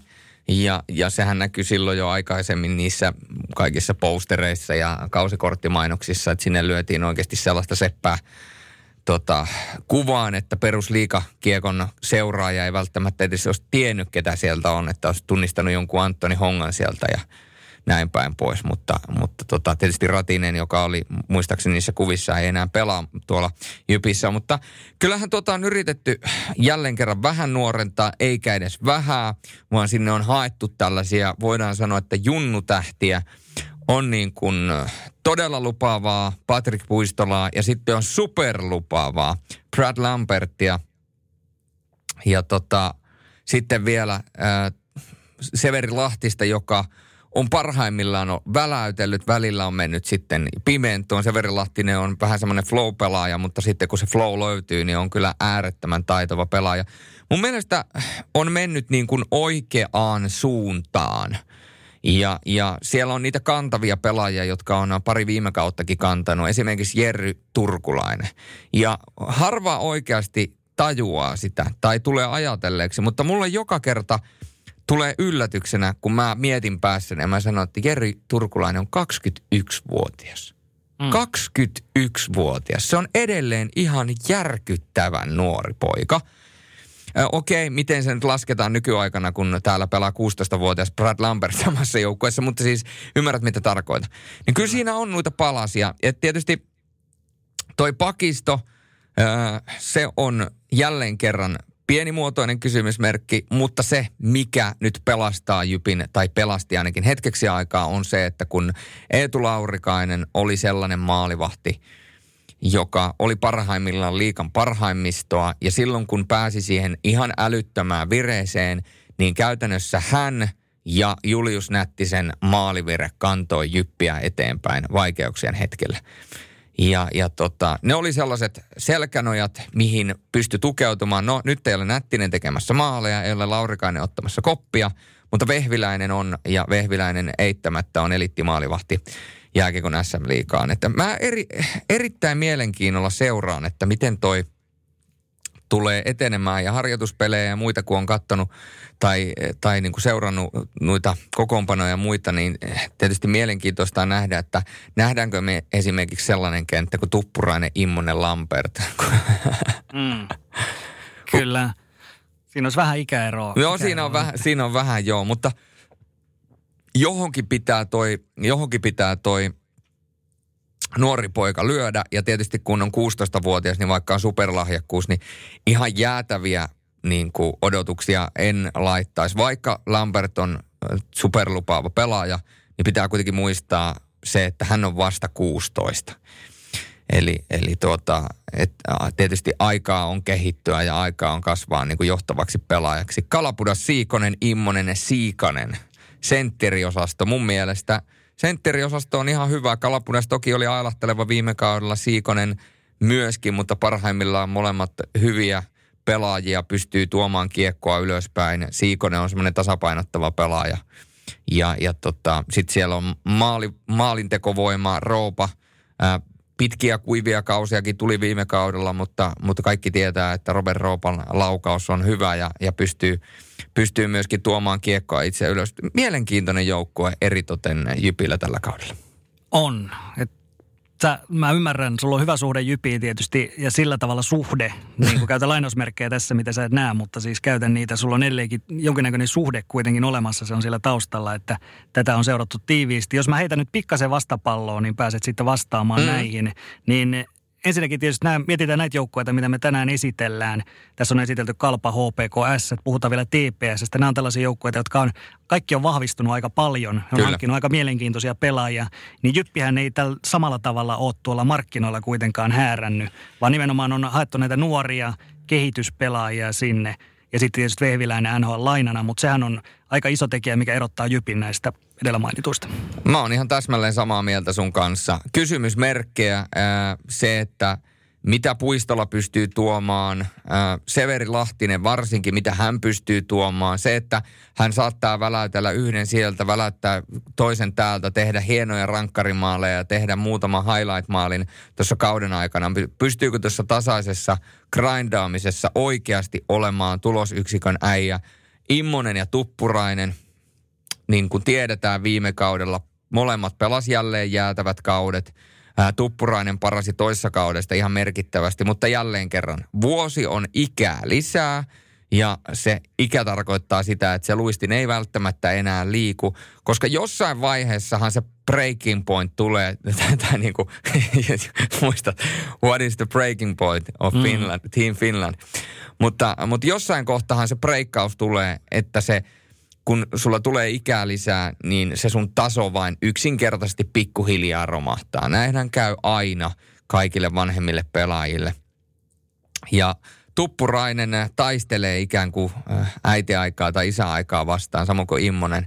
Mutta nyt se onkin sellainen tilanne, että nyt jos Jyp haluaa pärjätä, niin muiden täytyy kyllä myöskin pystyä kantamaan, että jos Jyp nojaa sen varaan, että Jarkko Immonen ja Jani Tuppurainen vie ton joukkueen niin kuin pitkälle kevääseen, niin tulee kyllä aika pitkä vuosi. Ei sillä, molemmat on erittäin hyviä pelimiehiä, varsinkin Jarkko Immonen, huikea aloittaja, aivan jäätävä laukaus, pystyy pelaamaan oikeastaan niin kuin kaikkia tilanteita, mutta niin kuin ikä vain alkaa tulemaan jossain vaiheessa vasta. Heitä vielä yhden pallon ennen kuin tehdään Jypille lopullinen tuomio, niin mitäs tuo Julius Nättisen 33 maalia on nyt sieltä hävinnyt, niin kuka siellä tekee Jypillä sun nähdäksesi maalit, niin kuin enimmissä määrin? No siis, sanotaanko näin, että toivoisin, että Akseli, Jerry Turkulainen, Robert Roopa kunnostautuu tässä. Sen lisäksi Severi Lahtisen täytyy myöskin pystyä tekemään maaleja, koska jos me mietitään Miska Siikonen enemmän peliä tekevä pelaaja sentterin tontilla, samoin Antti Kalapudas enemmän peliä tekevä pelaaja, niin kyllä se näille laituriosastolle menee, että kyllä mä näkisin. Ja tietysti sitten Patrick Puistola, 19-vuotias nuorukainen, niin myöskin Puistolalta täytyy tulla niitä onnistumisia, että kuitenkin aika, niin kuin voidaan sanoa, että suht vaatimatonta on vielä ollut. Ei ole välttämättä ihan siinä niin kuin parhaassa maalintekovirressä ollut missään vaiheessa. Toki pitää muistaa, että viime kaudella, jos Jukurit ja KK laskee yhteen, niin 21 pelin 6 maalia, että se on jo ihan ok tahti. Mutta siinä on niitä pelaajia, että kenen täytyy nostaa tasoaan. Robert Roopa, Jerry Turkulainen ja sitten vielä Patrick Puistola siihen, koska mä en viitti Brad Lambertin oikeasti harteille hirveästi vielä tässä vaiheessa kaataa, kun pitää kuitenkin muistaa, että se on 16-vuotias nuori poika. Joo, on lahjakas, joo, on valoisa tulevaisuus, mutta vielä kuitenkin opettelee pelaamaan miesten kanssa. Ja varsinkin kun puhutaan maalin tekemisestä, niin ei voi liikaa kaataa. Siinä on kuitenkin, jos pelaat Jani Tuppuraisen ja Jarkko Immosen kanssa, niin siinä on 38- ja 40-vuotias Nestori vieressä. Niin Mutta ainakin saa varmasti paljon toivottavasti saa paljon vastuuta ja kuitenkin hänen kohdaltaan puhutaan vasta liigadebyyttikaudesta ja näin päin pois. Että siinäpä se mun osalta Jyppi on, mutta kyllä Jypin tolla rosterilla pitää yrittää ainakin sinne top 10 itseään hilata. Mm, siinä on niitä kysymysmerkkejä tosiaan. On. Lähinnä toi Vehviläinen, mihin asti Vehviläinen siellä on, mitä sitten? Pakkipuolella onhan siellä rutiinia on, mutta sitten putoako se taso sitten niin kuin kakkosparin jälkeen, niin ehkä rupeeko se putoamaan. Ja sitten hyökkäyksessä mä varmaan just toi Immonen ja Tuppurainen, että jos se on entisensä, niin silloin ei mitään hätää, mutta sitten jos ei olisikaan, niin mites sitten? Sitten tulee kyllä vaikeat paikat ja puolustuksesta täytyy nostaa. Valtteri Kakkonen viime kaudella nosti itseään aika isostikin esiin ja oli parhaimmillaan koko Jypin paras puolustaja. Ja nyt sitten tietysti nuorempi Niku on siellä, kävi jo viime vuonna näyttäytymässä hyvä luistelija, aivan kuten toinenkin Niku. Salonen ottaa Nestorin puolta Kaltevan kanssa haltuun. Ja Antoni Honka, nyt on se step-upin aika, 19 vuotta on kuitenkin jo ikää ja Roni Alleen myöskin, niin on, niin kuin olen sanonut, olen kehunut, osaa pelata, mutta täytyy löytää sellainen tasaisuus ja täytyy löytyä sellainen fiksuus tuohon Roni Alleeninkin pelaamiseen, mutta kyllähän toi pakisto, se on niin täydellinen kysymysmerkki vielä ennen kauden alkua, että sitä seurataan ja jos Vehviläinen lähtee tuosta pois tuosta rosterista, niin vaikka Parkkinen on välillä käynyt maalilla ja ottanut isojakin torjuntoja ja Ruusu on tätä, niin kyllä mä sanon, että jos Vehviläinen lähtee kesken kauden ja Jyp ei saa tuohon jotain muuta maalivahtia, niin se on kyllä sitten nananana, hei, goodbye. Näin ja jatketaan Jyväskylästä kohti länsirannikkoa ja meikäläisen synnyin kaupunkiin eli Turkuun. Ja meillä on puhelinvieras tänään. Voidaan sanoa, että Suomen turkulaisin huippuradioselostaja Markku Silvennoinen. Päivää. Se oli sen verran mahtava titteli, että veti hetken aikaa hiljaiseksi. No ei se kato, se täytyy ottaa tyhjät tästä alta pois. Meillä tosiaan käsittelyssä seuraavana Turun Palloseura eli TPS. Ja voidaan sanoa, että jos mennään sen verran vielä viime kauteen, että se ei ollut millään tavalla turkulaisen jääkiekkohistorian kannalta kaunis, mutta se, että mitä on tapahtunut sen jälkeen, niin onkin sitten astetta mielenkiintoisempaa. Me kun mennään, Markku, tulevaa kautta kohden ja kaikki pre-season-pelejä katsoneet ovat nähneet, että voidaan sanoa, että suhteellisen uudelleen syntynyt Turun Palloseura on tällä hetkellä jälkeellä. No väkisinkin tietysti jo sen takia, että siellä meni koko henkilöstö aika lailla uusiksi, ettei siellä tarvitse toimiston puolellakaan enää olla kuin yksi ihminen töissä, joka oli silloin, kun mä aloitin nämä hommat. Että aika perusteellinen mylläys on ollut, mutta ihan mukavahan ollut seurata tietysti pre-season-pelejä, mutta kyllä tässä vieläkin sellainen olo, että hankala tässä on mitään hirveän pitkälle leviviä johtopäätöksiä tehdä. Kyllä joukkue mulle hiukan mysteeri vieläkin on, että mitä kaikkea se on syönyt. Tosi paljon uusia pelaajia, niin jos yhden tai kaksi nimeä nostasit pre-seasonilta esiin, niin ketkä sun mielestä siellä on toistaiseksi parhaiten suorittanut näistä uusista TPS-nimistä? No, jos ihan pelkästään uusia rajoitetaan, niin on helppo sanoa, että Andrei Karajevo on ollut kyllä aivan loistava maalilla ja sitten kun Rasmus Tironen joskus jossain kohtaa tervehtyy taas pelikuntoon, niin kyllä hänellä on tekemistä. Et jos meinaa ykkösvahdin paikkansa sieltä jälleen kairataan, että kyllä Karajev on ollut sen verran vakuuttavaa. Ja Josh Kestnerin nostasi ehdottomasti esiin hyökkäyspuolelta, että hän on ollut aika yllättävänkin monipuolinen paketti. Et en oikein tiedä mitä odottaa, kun nämä Farmin huipputekijät on aina vähän hit and miss -osastoa. Toki Justin Danforthia lukuun ottamatta, mutta Kestner vaikuttaa kyllä, että hän vaikuttaisi olevan oikein real deal. Eli että tuntuu pärjäävä sentterinä laidasta ja hyvä laukaus, monipuolinen kaveri. Ja totta kai Ruslan Ishakov on ollut ihan häikäisevä, varsinkin näissä 3-3 peleissä, kun hän on päässyt loistamaan. Niin siinä on kyllä semmoinen ylivoiman kapelimestari ehdottomasti tuloillansa. Ja vielähän siellä paljon on siis kavereita, joilta mielenkiinnolla nähdään, että mitä sieltä tulee. On Evan Wagneria, on Austin Ortegaa siellä, Timur Ibragimovia ja sitten 4 ruotsalaispakkia. No Henrik Larsson on heistä tuttu, Alen Bibic, Oliver Bohm, Juhan Iivarsson ja niin edespäin. 10 ulkomaalasta, niin tämä tietysti on monilla Turun ulkopuolella monet tietysti vähän ottaa tämän silmätikuksi. Niin mitä mieltä saat Markku siitä, että on 10 ulkomaalaispelaajaa tällä hetkellä joukkueessa? Näetkö sitä mitenkään, että onko se hyvä tai huono asia?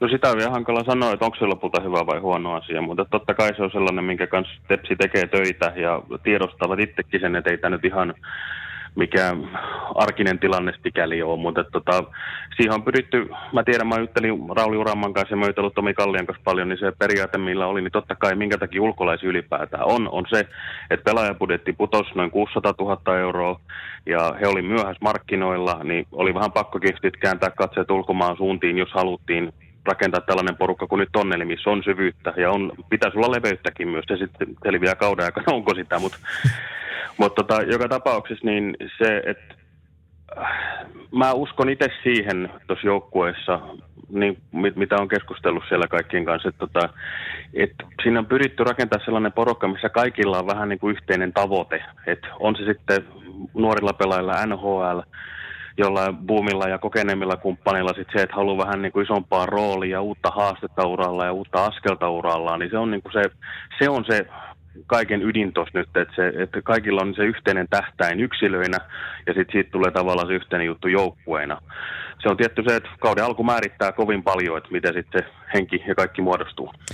Miten sä näet tämän filosofian? Mun mielestä Tomi Kallio avasi sitä erittäin hyvin, kun puhuttiin siitä, että tehdään tämmöisiä todella lyhyitä pätkäsopimuksia. Niin mun mielestä siinä oli ideaa, että kun Tomi Kallio avasi sitä, että kun tehdään pätkäsopimus, niin sulla on vuosi aikaa näyttää, mistä puusta sä oot veistetty. Jos sä oot oikeasti hyvä, jos sä pelaat hyvin, niin ei mitään. Laitetaan lappua tiskiin ja laitetaan uutta lappua allekirjoitukseen. Jos se ei kuule, niin sitten se on siinä, eikä tarvi ostella ketään ulos. Eli voidaan sanoa, että aika tällainen niin kuin jämäkkä lähestyminen myöskin näihin sopimusteknisiin asioihin. Joo, se on ehdottomasti ollut. Siis siinä kohtaa, kun Kallion Tomppa tuli puikkoihin, niin jo pelaajana mä arvostin häntä aina siitä, että Tomppa ei yksinkertaisesti, se ei puhu mitään pehmeitä, vaan hän puhuu aina asiaa.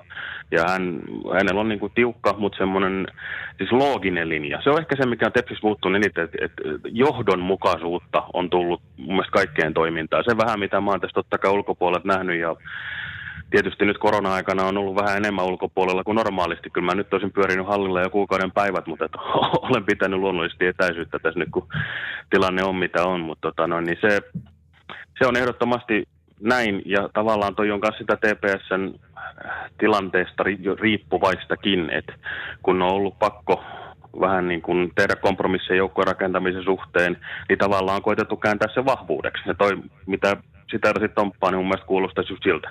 Joo, ja sitten kun mietitään, niin myöskin yksi asia, mihin kiinnitetään aina huomiota, kun puhutaan jääkiekon SM-liigajoukkueista, on tietysti nuoret pelaajat. No se nyt on tietysti sanomattakin selvää, ei tarvitse olla minkäännäköinen media, että tietää, että Lauri Pajuniemen vastuu ja ennen kaikkea se luotto häneen kasvaa kasvamistaan, jos se voi tuon viime kauden jälkeen enempää kasvaa.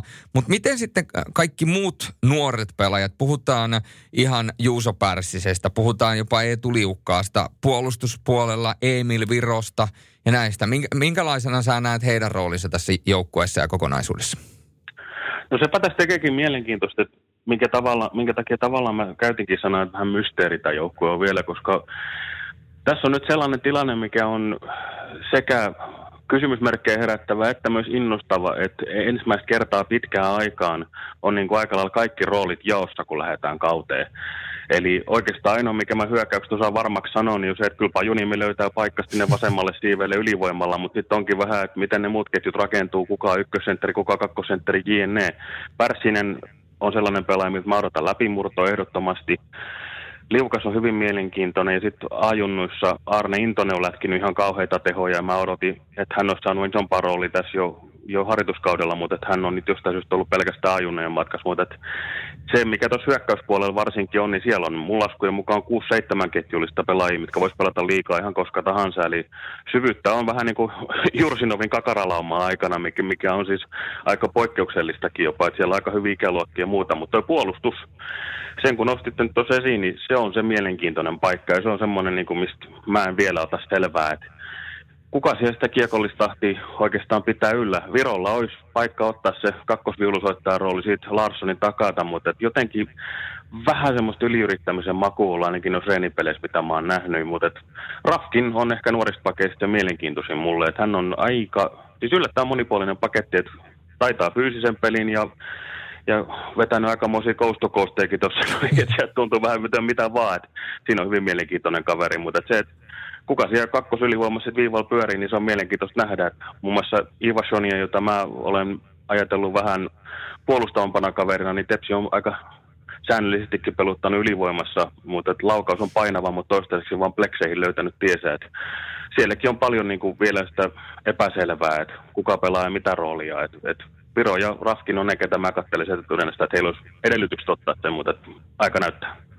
Aika mielenkiintoinen koostumus tosiaan. Siellä on ruotsalaisia näitä niin sanottuja talkkaripelaajia, esimerkiksi Bibitse Boomia, niin kuin mainitsit Ivarsson. Niin siellä on aika hyvä työrauha todennäköisesti tuolla TPS-maalin edustalla ja sitten myöskin TPS:llä hyviä kokeneita pelaajia, niin kuin kotimaisia pelaajia Korpikoski, Petteri Virtanen, Juhani Jasu tietysti on vielä pitkään sivussa, mutta kuitenkin. Niin kyllähän siellä niin kuin löytyy hyvin paljon erityylisiä pelaajia ja siinä mielessä tämä on kuitenkin aika selkeä joukko jopa, että siellä on niin kuin kokenut kotimainen runko, sitten tulee nämä ulkomaalaiset ja sitten tulee tämä oma erittäin lahjakas niin kuin nuorisokaarti. Joo, toki noita kokeneet pelaajia nyt lopulta aika vähän. Itse asiassa Jasu pelasi muuten tuossa noin kärppäpeleissä jo, että hänkin on, näyttäisi olevan pelikunnossa sitten tuossa kun liikaa alkaa. Oli mullekin yllätys. Mä ajattelin, että hän on paljon pitempään sivussa, mutta mukava nähdä, että kuntoutus on edennyt. Hän on tärkeä palanen kuitenkin tuossa varsinkin rikostilanteita ajatellen. Mutta toi just, että tuo kokeneet pelaajat on sikäli mielenkiintoinen, että mä en oikein, mulla onhan vähän hankaluuksia, mistä kohtaa kokoonpanoa he löytää oikein ne paikka siellä, kun niitä pelaajia on tosiaan tuossa aika paljon ja tuntuu, että nyt mennään kyllä sillä parhaat pelaaperiaatteella. Kyllä hekin saa ihan töitä tehdä, että he saa pidettyä ne uransa edellyttämät roolit niin sanotusti siinä joukkueessa. Että kyllä tuossa on aika avoin ja raakakin kilpailutilanne päällä tällä hetkellä. Ja myöskin lupauksia herättävää on se, että jos ollaan puhuttu tästä Lauri Korpikosken taipaleesta takaisin Turun Palloseurassa, niin siihen on mahtunut vähän liikaakin asioita ja onneksi on myöskin välillä saanut pelata terveenä. Niin nyt on myöskin viitteitä siitä, että Korpikoski saattaa tällä kaudella syttyä vielä sellaiseen liekkiin, mitä ei vielä tämän niin sanotusti uuden tulemisen jälkeen olla vielä edes nähty. Se on mahdollista ja kyllä mä uskon siihen, että siellä on vielä paljon ulosmitattavaa, koska siis ensimmäinen kausi ja sen meni siinä sairastelussa, mikä oli ihan aivan järkyttävää edes lukea sitä. Mulla tuli kyyneleet silmiin, kun mä luin silloin sitä Ilta-Sanomien tarinaa, että mitä kaikkea hän on läpikäynyt. Viime kausi sitten taas mulla jäi sellainen olo, en mä hänen kanssa tässä keskustellut, mutta ihan näin niin kuin omana ajatuksenani niin voin tämän jakaa. Et musta vähän tuntuu, että sitten kun hän palasi pelaamaan kokoonpanoon vakituisesti, niin ei se sitten ihan kivuttomasti lähtenytkään se sieltä, että hänen pitäisi taas olla johtava pelaaja. Hän oli kuitenkin rikkovassa roolissa ollut siinä vuosikymmenen verran, niin nyt pitäisi olla kotiseurassa muutenkin vaikeasti lähtevällä kaudella se pelaaja, joka sitä kiskoo eteenpäin, niin ei se ihan yksinkertaista ole. Niin tavallaan, että nyt sitten toivon mukaan nämä asiat, mitä Tepsissä on tapahtunut, niin palvelee myös Lauria, koska hän on tärkeä roolistos joukkueessa. Ja ehdottomasti häneltä, siis varsinkin jos ajatellaan tätä alkukautta, niin sieltä pitää löytyä semmoinen iskunyrkki, mikä joukkueet lähtee raivaamaan. Niin kyllä mä haluan uskoa siihen, että Korpikoskella olisi siinä iso rooli. Ja kyllä viime kaudella tammikuussa, niin hän ja Filppula veteli pinna per peli ja kaskumaan joukkue pelasi kauden parasta jaksoa, niin kyllä hänellä on vain iso merkitys tuossa. Mites sä Markku näkisit vielä, jos niputetaan tätä TPS:n ennakkoasetelmia, niin tietysti Raimo Helminen myöskin uusi kaveri siellä penkin takana, niin me tässä Juliuksen kanssa on vähän niputettu näitä joukkueita, niin meillä se TPS menee sinne 7 ja 10 väliin todennäköisesti, niin ootko samoilla linjoilla, jos lähdetään sijoituksiakin veikkailemaan? No mä oon tätä paljon pyöritellyt, niin kun, jos ei nyt ole selväksi käynyt, niin mä en ole itselleni vielä selkoa sanonut tehdä, että mihin tämä porukka lopulta sitten oikein yltää. Kyllä mä näen, että jos ihan niin kuin tarpeeksi isoista teppejä pystyy pelaamaan ottaa kauden aikana. Sehän nuorella joukkueella totta kai se iso juttu on, että pystyykö niitä steppejä ottamaan. Niin kyllä mä näen, että siinä voisi kuudes hakkiinkin on mahdollisuudet, mutta niin jos esimerkiksi sanotaan pari-kolmekin tärkeät hankintaa epäonnistuu, niin heti aletaan puhumaan kyllä tuosta skaalasta sitten, ja kun paljon on muuttunut, niin siihen on valitettavat todennäköisyydet myös. Et en oikein osaa sen paremmin sanoa, että kuudes hakki on edellytyksiä, mutta toi voi olla aika todennäköinen, mitä te olette ajatellut. Mutta semmoinen mulla ainakin tässä on, että jos ei mitään muuta, niin pirumoista vauhtia tuo joukkue tulee kaukalossa pitämään, ja uskon, että mulla tulee ainakin olla hauskaa sitä seurata. Se on näin. Hei, kiitoksia Markku sulle. Ei mitään, kiitoksia teille. Hän oli siis Markku Silvennoinen, TPS-mies, henkeä vereen ja TPS-matsia selostanut tuonne radioon muun muassa Radio Citylle ja sitä ennen Auran aalloille. Mutta nyt sitten TPS:stä länsinaapuriin eli Ruotsiin ja hypätään siihen, missä Teppo on parhaimmillaan eli SHL:n kimppuun. Ja ensimmäisenä joukkueena tänään voitaisiin ottaa käsittelyyn Linköpingin joukkoa, ja siellähän voidaan sanoa, että ei ole ainakaan tapahtumista ollut pulaa viimeisten viikkojen aikana. Maalivahtirintamalla meinasi tulla jo aukkoa, mutta sehän täytettiin suhteellisen nopeasti. Kyllä, ja totta kai suomalaisvoimin, mikä tärkeintä, niin Jonas Gustafsson tosiaan jäi viime viikolla itse asiassa vasta sivuun henkilökohtaisten syiden takia. Sitä ei kukaan tiedä, että minkä takia, mutta se nyt on toisarvosta. Kuitenkin ykkösveskari lähti viikkoa ennen kauden alkua, mutta tilalle löydettiin nyt sitten kokenut suomalainen Jussi Rynnäs. Eli Jussille myöskin ensimmäinen SHL-keikka luvassa ja mielenkiintoinen homma kyllä. Hän oli Krefeldissä Saksassa viime kaudella ja siellä vähän rikkonainen kausi ja muuta, niin aika isot saappaat Jussilla, mutta siis Linköpingin joukkueessa muutenhan se on vahvistunut todella paljon, niin kuin tiedetään. Oula Palve on hankittu sinne, Niko Ojamäki on hankittu sinne. Heillä on jo 6 suomalaista tällä hetkellä muun muassa. Ja kun siellä valmiiksi on tällaisia kavereita kuin Brock Lidl, Jarno Kärki, Jaakko Rissanen, Markus Ljung myöskin uusi pelaaja taas KHL:stä. Siellä on ihan hyviä pakkeja, Joonas Juunla, Petteri Nikkilä on myöskin uusia hankintoja ja näin, niin kyllä mä näkisin, että Linköping on vahvistunut selkeästi ja yrittää tunkea tonne niin kuin jopa sinne lähelle top 6. Todella iskukykyinen joukkue, ja eri tätä jos mietitään, niin mielenkiintoistahan nähdä se, että kun Petteri Nikkilä on ollut parhaimmillaan liigassa dominoivia kiekollisia puolustajia, niin nyt kun mennään sellaiseen pelityyliin, minkä luulisi sopivan hänelle vielä enemmän, kun mennään päästä päähän enemmän, luistellaan enemmän, niin mitä pystyy tuomaan tuonne takalinjoille? Joo, kyllä mä odotan Nikkilältä paljon ja pystyisi niin kuin hyvin tuossa ainakin kakkosparissa suorittaa, ja ylipäätään niin kuin Linköpingin, niin siellä on hirveästi tulivoimaa. Siellä on Bert Robertson on vuoden verran saanut rakentaa nyt tuota porukkaa jo, niin mä luulen, että Linköping tulee olemaan tällä kaudella se suurin tason nostaja. Nyt vaan toi Rynnäksen asia tietysti, niin tosi isot odotukset siellä, ja toivot, että Jussi myöskin hoitaa ton oman leiviskänsä nyt sitten hyvin. Ja Linköpingistä mennään eteenpäin Tukholmaan eläintarhaan. No joo. Djurgården eli. Se on melkoinen eläintarha kyllä siinä mielessä, että tuossa kun kollegatkin on paljon tehnyt veikkauksia, niin Djurgården on semmoinen, joka hirveästi niin kuin mielipiteet vaihtelee. Eli monet on sitä mieltä, että onko tuosta niin kuin enää mihinkään edes tuonne top 10 ja muuta. Mutta mä siis itse pidän joukkuetta edelleen arvossa. Muistetaan se, että Robert Tuusson on kuitenkin vei heidät toissa kaudella muussa finaaliin. Ja se ei ole mitenkään älyttömästi heikentynyt tuo Djurgården joukkue. Mun mielestä siellä on hyvä niin kuin leveys. Tulivoimaa on tosi paljon siinä joukkueessa. Tietysti kaikkien pitää pysyä terveenä, mutta jos sä katsot, siellä on Alexander Holtz, siellä on Nick Axelsson, siellä on Manuel Ågren, Sebastian Strandberg, joka edelleen on vähän tämmöinen aliarvostettu pelaaja. Jakob Josefsson, jos pysyy terveenä. Sitten siellä on esimerkiksi Linus Andersson, joka voi olla tällä kaudella uusi Emil Bemström. Eli Anderssonhan on tehnyt Hockeyallsvenskanissa hirveästi maaleja ja muutenkin samantyylinen pelaaja. Niin mun mielestä siellä on hyvää potentiaalia. Hyvä maalivahti Niklas Fedberg ja hyvä toi pakistokin. Siis siellä ei ole tällaisia niin kuin tähti NHL-lainoja niin kuin monilla joukkueilla on. Ja se ei ole sillä tavalla niin kuin niin hirveästi hankkinut uusia pelaajia, mutta mun mielestä se runko on hyvä. Mitä sä näet? Kaikki tietää Robert Olssonin pelityylin aktiivista jääkiekkoa. Jos Ruotsissa nyt voidaan sanoa, että aktiivista, kun kaikki on aktiivista, mutta eritoten aktiivista ollaan nähty Djurgårdenilla, ja oikeastaan se on ollut myöskin se syy, minkä takia siellä parhaimmillaan sitä menestystä on tullut. Onko toi rosteri sun mielestä nyt sellainen, joka tukee Olssonin pelityyliä? No siinä mielessä kyllä, että siellä on esimerkiksi Holtz ja Manuel Ågren on siis äärimmäisen nopeita, taitavia pelaajia, samaten Strandberg. No sitten tietysti näillä niin kuin kokeneemmilla pelaajilla, esimerkiksi Axelsson, Barry Forsell, ne vahvuudet ehkä sitten muissa asioissa enemmän, mutta toisaalta sitten taas se ikärakenteen kannalta toi on aika ihanteellinen mun mielestä, että siellä on niin kuin molemmista päistä olevia pelaajia.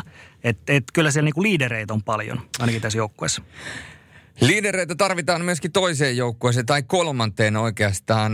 Mennään Skellefteåhon, niin kuin ruotsalaiset sanoisivat. Ja mun kyllä täytyy sanoa, että kun tuota hyökkäystä katsoo, niin no totta kai Skellefteåssa on ne tutut, jotka on sinne pisteitä latonut. Joakim Lindström, toki alkaa olemaan jo vähän vanhempi, 36-vuotias, hänen tutkapari Oskar Möller.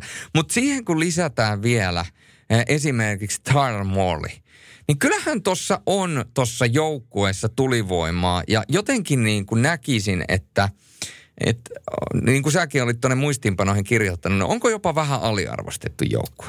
Minun mielestä on, koska viime kauden Skellefteå pelasi äärimmäisen hyvää jääkiekkoa ja niin kuin oli ihan siinä niin kuin mestaruuskandidaattien luulla ja Färjestadin ihan siinä tuntumassa, kun runkosarjan kausi loppui.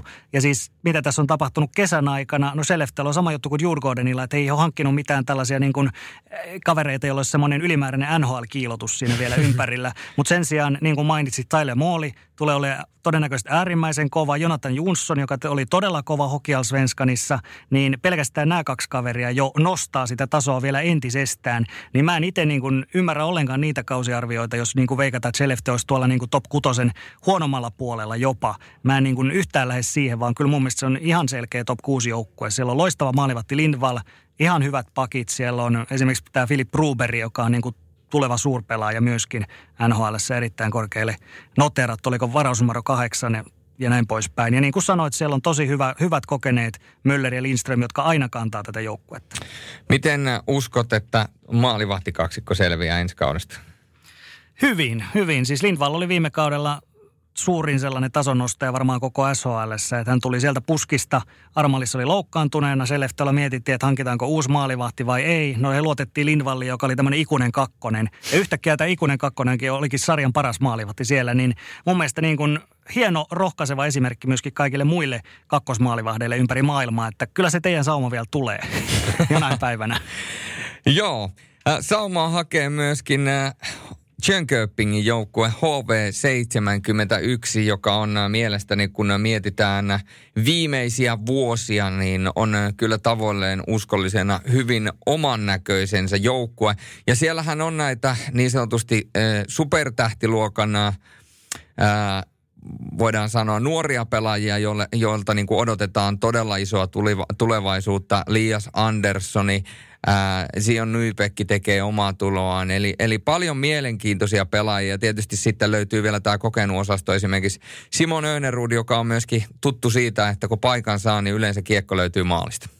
Kyllä HV on nostettu tuonne mestaruusveikkauksissa ihan sinne luuleen ja Färjestadin tuntumaan. Ja olen samaa mieltä. Siis palikat on hyvät, he on vahvistunut entisestään. Suomalaisittain mielenkiintoista miten Jesper Kokkonen pärjää, eli Hockeyallsvenskanissa hyvää jälkeä tehnyt, saa nyt ensimmäisen SHL-mahdollisuutensa. Hän on sieltä alasarjojen kautta tullut, eli pelasi pitkään tuolla Ruotsin kolmostasollakin ennen Hockeyallsvenskan aikaa. Ja siellä on Anton Vedin on palannut NHL:stä, siellä on Axel Holmström, Linus Sandin aloittaa kauden lainapelaajana NHL:stä, niin kyllä toi hyökkäys on tosi hyvä. Holmström on tosi loukkaantunut tässä alkukaudesta, samoin Johannes Kinval. Tärkeä pakki, mutta kyllä siellä on leveyttä ja muuta. Että oikeastaan suurimmat kysymysmerkit siellä on laitettu tuonne valmennuspuolelle, että siellä on Niklas Raamon ensimmäistä kertaa nyt päävalmentajana, mutta täytyy muistaa, että hän on apuvalmentajana kaksinkertainen SHL-mestari. Että en mä niin kuin itse ihan älytöntä kysymysmerkkiä sinnekään länttäisi tuolla CV:llä. Ja tietysti yksi asia, mihin ei tarvitse myöskään hirveästi lyödä kysymysmerkkejä, on tuo maalivahtiosasto siellä. Hugo Alnefelt saa erinomaista oppia, kun siinä edessä taituroi Jonas Gunnarsson. Joo, se on kunnossa. Alnefelt on suuri lahjakkuus ja Gunnarsson on siinä sitten se kokeneempi kaveri, joka tulee se suurimman vastuun kantamaan. Niin kyllä HV näyttää hyvältä ja oikein innolla odotan, että päästään heidän pelejä näkemään. Ja HVhan aloittaa tosi heti lauantaina, eli yli huomenna, kun kausi alkaa, niin, tai kun tämä podcast julkaistaan perjantaina, niin huomenna todella kausi alkaa, niin HV pelaa Frölundaa vastaan, niin tiekan peli. Ja kun mestarisuosikeista puhutaan, niin yksi nousee listalla todella korkealle, ja se on totta kai Färjestad. Maalivahtiosasto, se on kunnossa. Pakistoa kun katsoo, se on eritoten kunnossa. Sieltä löytyy sellaista seppää, ettei paremmasta väliä, kun puhutaan esimerkiksi pakkien pistepörssin voitosta, niin jos se menee Färjestadiin, en ole yllättynyt. Ja sitten kun puhutaan vielä hyökkäyksestä, niin kyllä kun miettii sitä, että kun mennään runkosarjasta playereihin, niin jos toi porukka pysyy kasassa ja pysyy ehjänä, niin siellä on sellaista playoff-seppää ja sitten kun siihen isketään vielä nämä, voidaan sanoa pistetehtaat, että Mika Lindqvist ja sitten vielä maalintekijä jumala-armosta Joakim Nykort, onhan toi aika jäätävä nippu. On, siis luulen ykköshaastaja on edelleen Färjestad, se ei ole siihen mihinkään muuttunut. Nyt siellä on Haukkeland tulee tuohon Holmin pariksi vielä KK:ssa tosi hyvin pelannut Henrik Haukkeland. Ja Virtanen on siis sellainen, jolta odotetaan vielä. Siis se puolustus on vielä entistä parempi, kun Jesse Virtanen tulee takaisin. Että hänhän oli ihan älyttömän hyvä silloin, kun viimeksi pelasi SHL:ssä. Ja Nygård, hän on nyt toistaiseksi lainalla, mutta tulee todennäköisesti tekemään hyvin vakuuttavaa jälkeen jo tämän lainapestin aikana. Ja sitten on Rydaalia, Lindqvistiä, Viktor Ejdsell. Per Åslund pelasi uransa parhaan kauden viime kaudella, vaikka hän on niin kuin jo kolkuttelee kohta 40. No ei nyt vielä, joku 35 taitaa olla. Niin ylipäätään siinä on hyvä nippu kyllä kasassa ja myöskin siinä on jatkuvuutta Färjestadilla. Niin luulen, että nähdään menestystä tällä kaudella. Ja valmennus on edelleenkin täyttä timanttia. Ja voidaan sanoa, että Juhan Pennepoonillakin on tässä muutaman viime kauden aikana. Tietysti viime kausi oli vielä eri, mutta siitä kun mennään pari vuotta taaksepäin, niin on näiden kaikennäköisten tuomariratkaisuiden ja muiden kanssa saanut kyllä aika paljon harmaita hiuksia, niin varmaan siellä myöskin valmennuspuolella on ikään kuin sellainen ajatusmaailma, että joko nyt. Joo, kyllä siinä on, ehkä ne oppirahat on nyt vähän maksettu myöskin Penebonilla, että siinä on pari kautta ollut tällaista, että he on niin kuin playoffeissa pudonnut, vaikka odotettiin vähän parempaa. No viime kausi jäi tietysti kaikille arvotukseksi, että mihin se olisi sitten lopulta päätynyt tuo kausi. Et sehän on mielenkiintoinen juttu. Luulee ja Färjestad on nyt 2 kaudella ollut tuossa runkosarjassa 1 ja 2, mutta he ei ole silti finaaleihin päässyt. Toisessa kaudella molemmat putosi jo ennen sitä ja viime kaudella ei päästy ikinä pudotuspeleihin. Niin se on tietysti mielenkiintoista myöskin, että näillä joukkueilla on ihan älytön hinku nyt päästä sinne oikeasti pelaamaan myöskin finaaleihin. Ja sitten viimeinen, mutta ei vähäisin joukkue, mennään korkealle Pohjois-Ruotsiin. Ja sieltä löytyy joukkue, jonka sinäkin olet listannut omassa listastasi ykkössuosikiksi voittamaan SHL:n mestaruuskaudella 2020-2021. Ja tietysti suomalaisväritteinen Ilomäki-Tyrväinen kaksikko. Tyrväisen pelityyli sopii kuin nakutettu tähän SHL:n pelityyliin. Ja täytyy sanoa, että toi Linus Klasenin nimi tuolla rosterissa, niin se herättää kyllä kunnioitusta. Sanotaanko näin, että niille, jotka eivät hänen pelejään ole hirveästi nähnyt, niin hänestä voidaan kyllä käyttää sanaa taikuri ilman minkäännäköistä varausta. Kyllä, Luulajasta puhutaan ja itse yksi joukkue tulee vielä, meillä ei ole Frölunda väliin, niin otetaan tähän Luulajan perään mustana hevosena, mutta Luulaja on mun ykkössuosikki, viime kauden selkeä runkosarjan voittaja. He ei ole mitenkään hirvittävästi heikentynyt, okei maalivahti lähti Joel Assinantti, mutta siellä on Rautio ja Valsted, jotka pystyy kyllä todennäköisesti yllättävänkin hyvin paikkaamaan sen. Puolustus on äärimmäisen hyvä edelleen. Ja sitten kun niin kuin mainitsit, niin Linus Klasen, he on vuoden jälkeen on havitellut, että Linus Umark tulisi takaisin. No ei tullut vieläkään takaisin, vaan lähti jälleen vuolemaan mitä sveitsifrangeja, kun se tällä kertaa vuolee. Siis äärimmäisen ahnepelaaja Linus Umark, täytyy sanoa. On niin rahja kiltävän perään, mutta siis Linus Klasen tuli ja hän on niin kuin lähimpänä mitä Umarkia tässä voidaan myöskin päästä, niin hän on vielä tämmöinen ylimääräinen X-faktori sinne jo valmiiksi tosi hyvään joukkueeseen, niin hän on vielä vähän semmoinen niin kuin arvotuksellinen pelaaja, pystyy tekemään yllättäviä ratkaisuja ja todella niin kuin häikäiseviin suorituksiin, niin kyllä mun mielestä Luulajan nippu on tosi hyvä Tuomas Pärilundin valmennuksessa. He ansaitsisivat ehdottomasti kyllä niin kuin menestystä. Olisi ansainnut jo viime kaudella sen, mutta korona sitten vei ja ei saanut muuta kuin tuon runkosarjan voittopokaalin. Ja jos rankkareita tulee, niin voin kuvitella, että sieltä Klassenilta tulee sellaista taituruutta, että tullaan näkemään sitten noissa huippuhetkipätkissä. Mutta tosiaan meikäläinen hyppäsi suoraan Göteborgin yli. 2 mestaruutta viimeiseen 5 kauteen ja silti osasin heidät sivuuttaa tästä. Eli totta kai Frölunda.